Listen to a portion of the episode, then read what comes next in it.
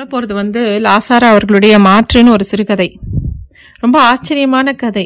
எவ்வளோ விஷயங்கள் அவர் கூர்ந்து கவனிச்சிருக்காரு எவ்வளோ வாழ்க்கை சம்பவங்களை கடந்து வந்திருக்காருன்னு எனக்கு ஆச்சரியமாக இருக்குது இந்த கதையை வந்து படி படிச்சோன்னா ஒரு தேர்ந்த ஒரு மனோதத்துவ நிபுணர் மாதிரி ஒரு கதையை எழுதியிருக்கார்.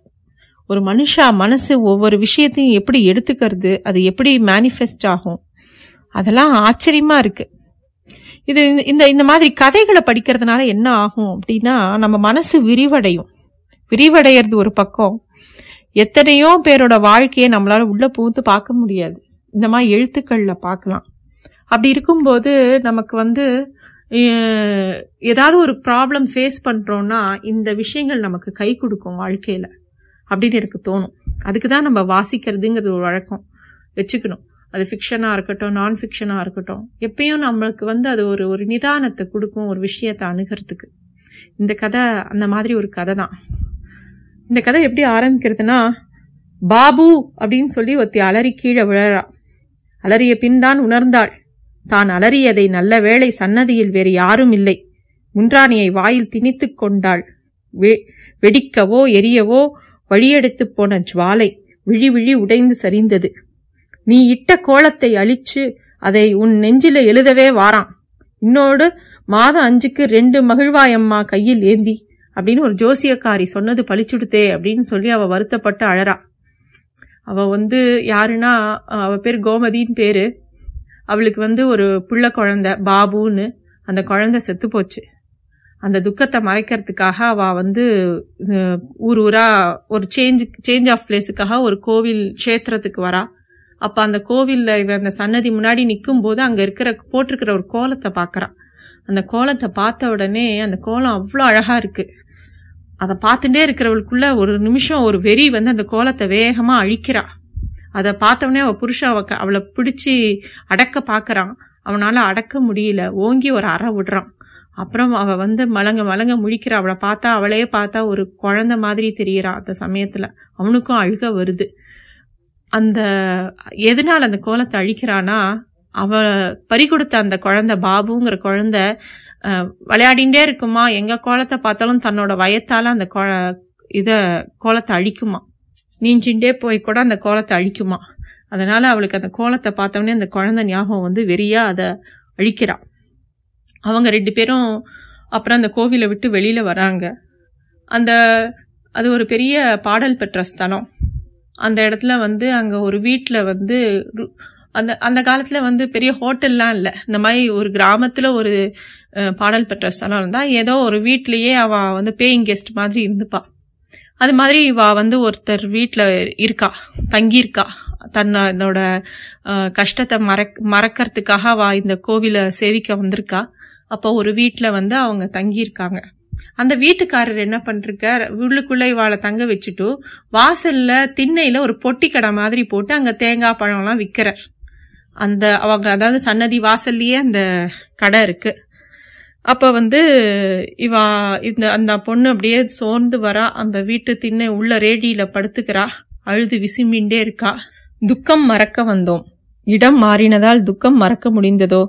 துக்கத்தை நின்று தப்ப முடிந்ததோ? ஏன் முடியவில்லை? என்று இப்போ தெரிகிறது. பெற்ற வயிற்றை துக்கம் பட்ட இடத்திலேயே வ- விட்டு வர முடிந்ததோ?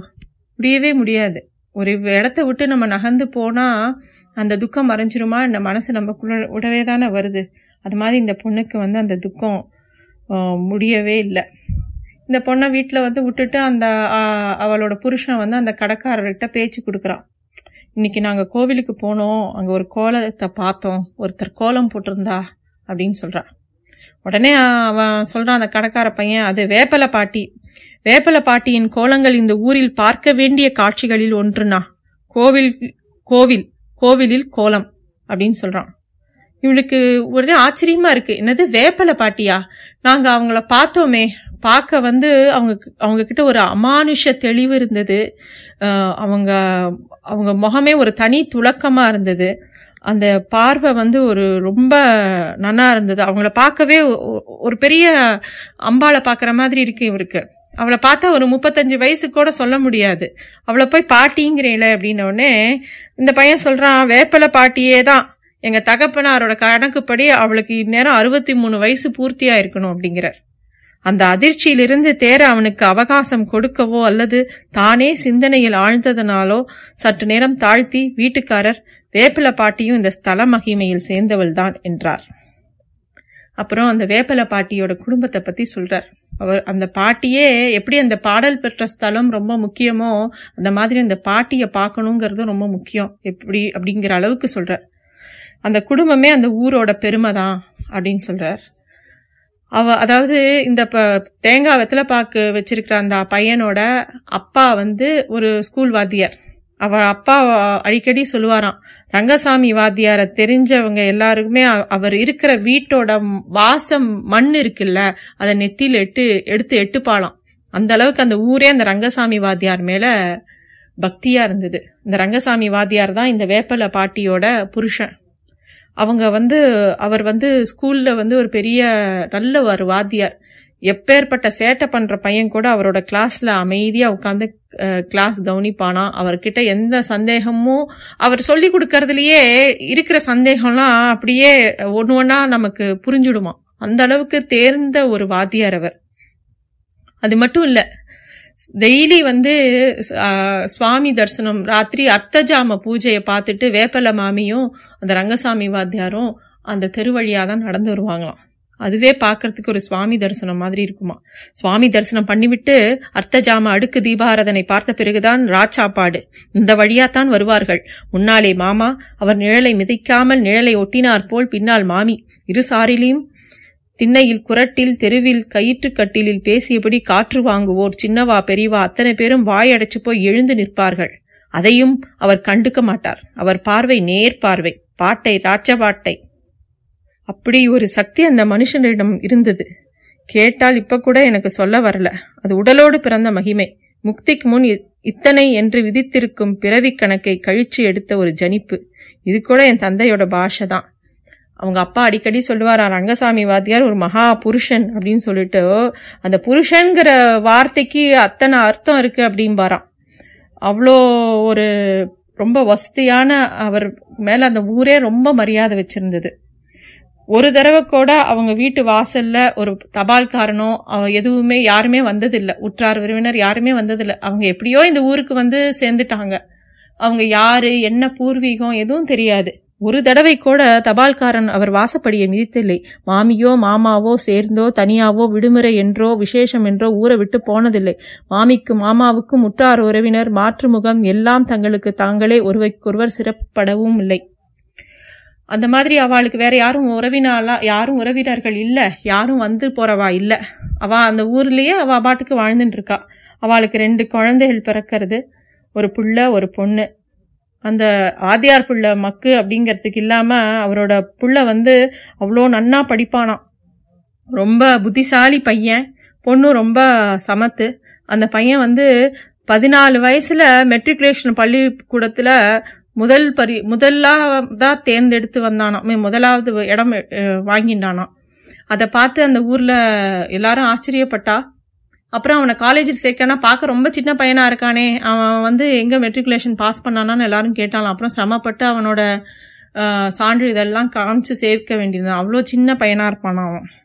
ஆசைக்கு ஒரு பெண் ஆஸ்திக்கு ஒரு பிள்ளை அப்படிங்கிற மாதிரி அவ சந்தோஷமா தான் வாழ்ந்து வாழ்ந்துட்டு இருந்தா ரங்கசாமி வாத்தியார் ஆத்துலேயும் நிறையா பேருக்கு சொல்லி கொடுத்துட்டுருப்பார் அவர் அடிக்கடி சொல்லுவாராம் என்னோட ஆஸ்திலாம் ஒன்றும் கிடையாது. என்னோட வித்தை தான் என்னோட ஆஸ்தி. இது என் குழந்தைகளுக்கு மட்டும் இல்லை இங்கே இருக்கிறவா எல்லாருக்கும் சொந்தம். நான் எல்லாருக்கும் ஒரே மாதிரி சொல்லித்தரேன். யாருக்கு கிரகிச்சிக்க முடியறதோ அவ கற்றுக்கிட்டோம் அப்படின்னு சொல்லுவாராம். அது மட்டும் இல்லை அவர் அடிக்கடி சொல்லுவாராம் பற்றி கொள்வது பற்றிக்கொள்வது அவனவன் சமர்த்து நேரமில்லை. ஆகையால் சுருக்க சுருக்க அப்படிம்பாராம்.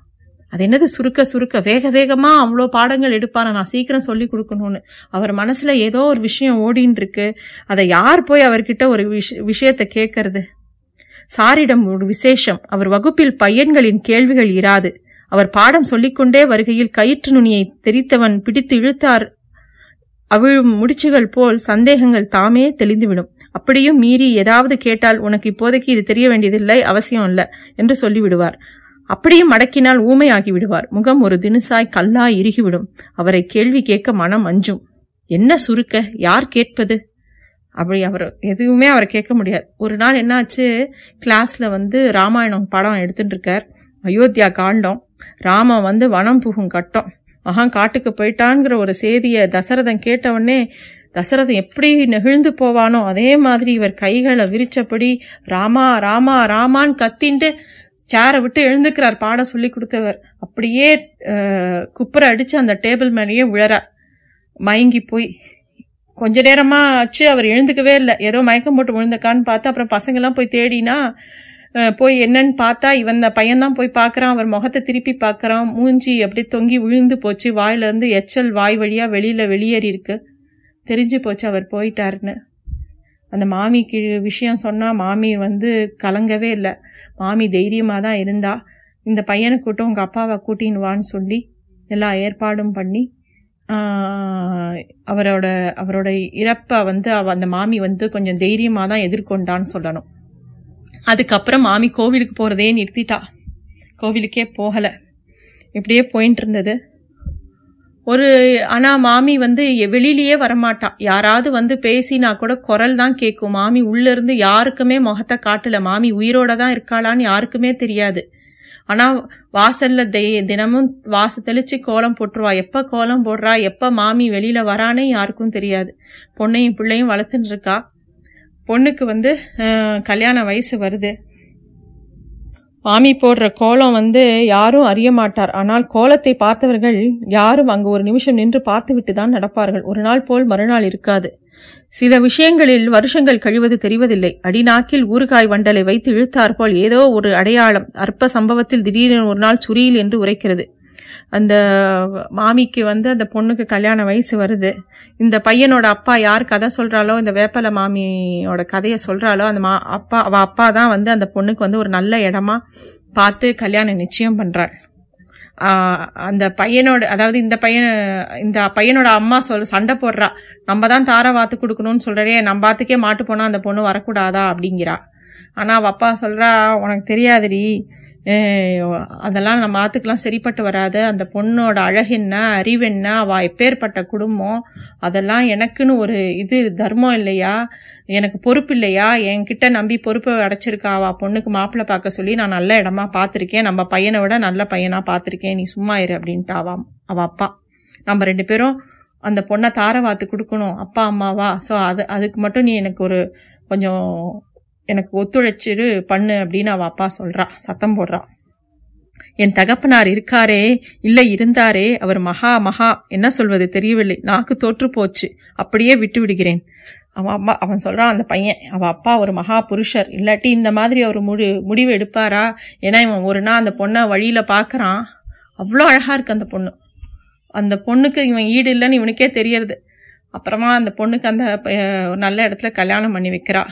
அந்த வேப்பிலை மாமிக்கு ரொம்ப சந்தோஷமாக இருக்குது மாப்பிள்ளையும் பொண்ணும் ஜோடியாக பார்க்கறத விட்டுட்டு மாமியை காணும். எங்கே பார்த்தா மாமி அன்னைக்கு தான் கோவிலுக்கு போகிறா வாத்துக்காரர் இறந்து போனதுலேருந்து அவள் கோவிலுக்கு போகாதவ பொண்ணுக்கு கல்யாணத்தன்னைக்கு பகவானுக்கு நன்றி சொல்கிறதுக்காக அவள் கோவிலுக்கு போகிறா இடை இடமும் வேளையும் பொருந்தி பருவம் கண்ட நிறைவு நியாயமாய் தைரியமாய் தாராளமாய் அளவில் பாத்திரம் மீறி வழியும் இளமையின் இயல்பு.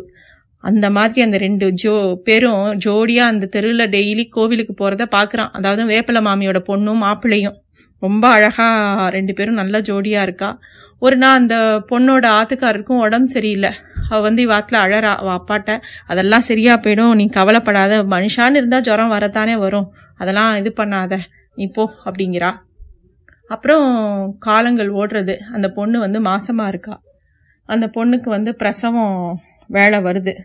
அப்போ வந்து அந்த வேப்பில மாமி நேரா இவாத்துக்கு வந்து இவ அம்மாட்ட தான் சொல்கிறா மாமி நீங்கள் தான் வரணும். வந்து நீங்கள் கொ- தான் கல்யாணம் பண்ணி கொடுத்தேள். அப்பா அம்மாவாக இருந்து தாரவாத்து கொடுத்தேள். நீங்கள் தான் அவளுக்கு இப்போ பிரசவம் வலி வரப்போகிறது நீங்கள் தான் வந்து கூட இருந்து குழந்தைய வாங்கிக்கணும். நீங்கள் எங்கள் வீட்டுக்கு வரணும் அப்படின்னு கூப்பிட்டுட்டு போகிறா இவன் வந்து சரி அவளுக்கு ஏதோ பிரசவ வலின்னு இவன் இவன் காதில் இதெல்லாம் விழருது இவன் அன்னைக்குன்னு பார்த்து தேங்காய் பழ தானே இப்போ கடை தானே வச்சுருக்கான். அதனால் தேங்காய் வாங்குறதுக்காக அவன் வந்து வெளியூருக்கு போயிருக்கான். தேங்காவே அவனுக்கு அன்றைக்கி கிடைக்கல. திரும்பி வரும்போது பார்த்தா தெருவே அடைச்சு ஒரே கூட்டமாக இருக்குது கூட்டமான கூட்டம். அந்த பொ என்னன்னு பார்த்தா ரோட்டில் ஒரே அமக்களம் அந்த பொண்ணு அபிதா அதாவது வேப்பல மாமியோட பொண்ணு பேர் அபிதா. அவள் வந்து செத்து போயிட்டா பிரசவத்தில். குழந்தையும் போய் எடுத்து அவளும் போயிட்டா. எல்லாரும் ஓன்னு அலறா. அதை அவனால் அதை நினைச்சு கூட பார்க்க முடியல. அப்படியே அவன் சாஞ்சிடுறான் செவுத்து மேல.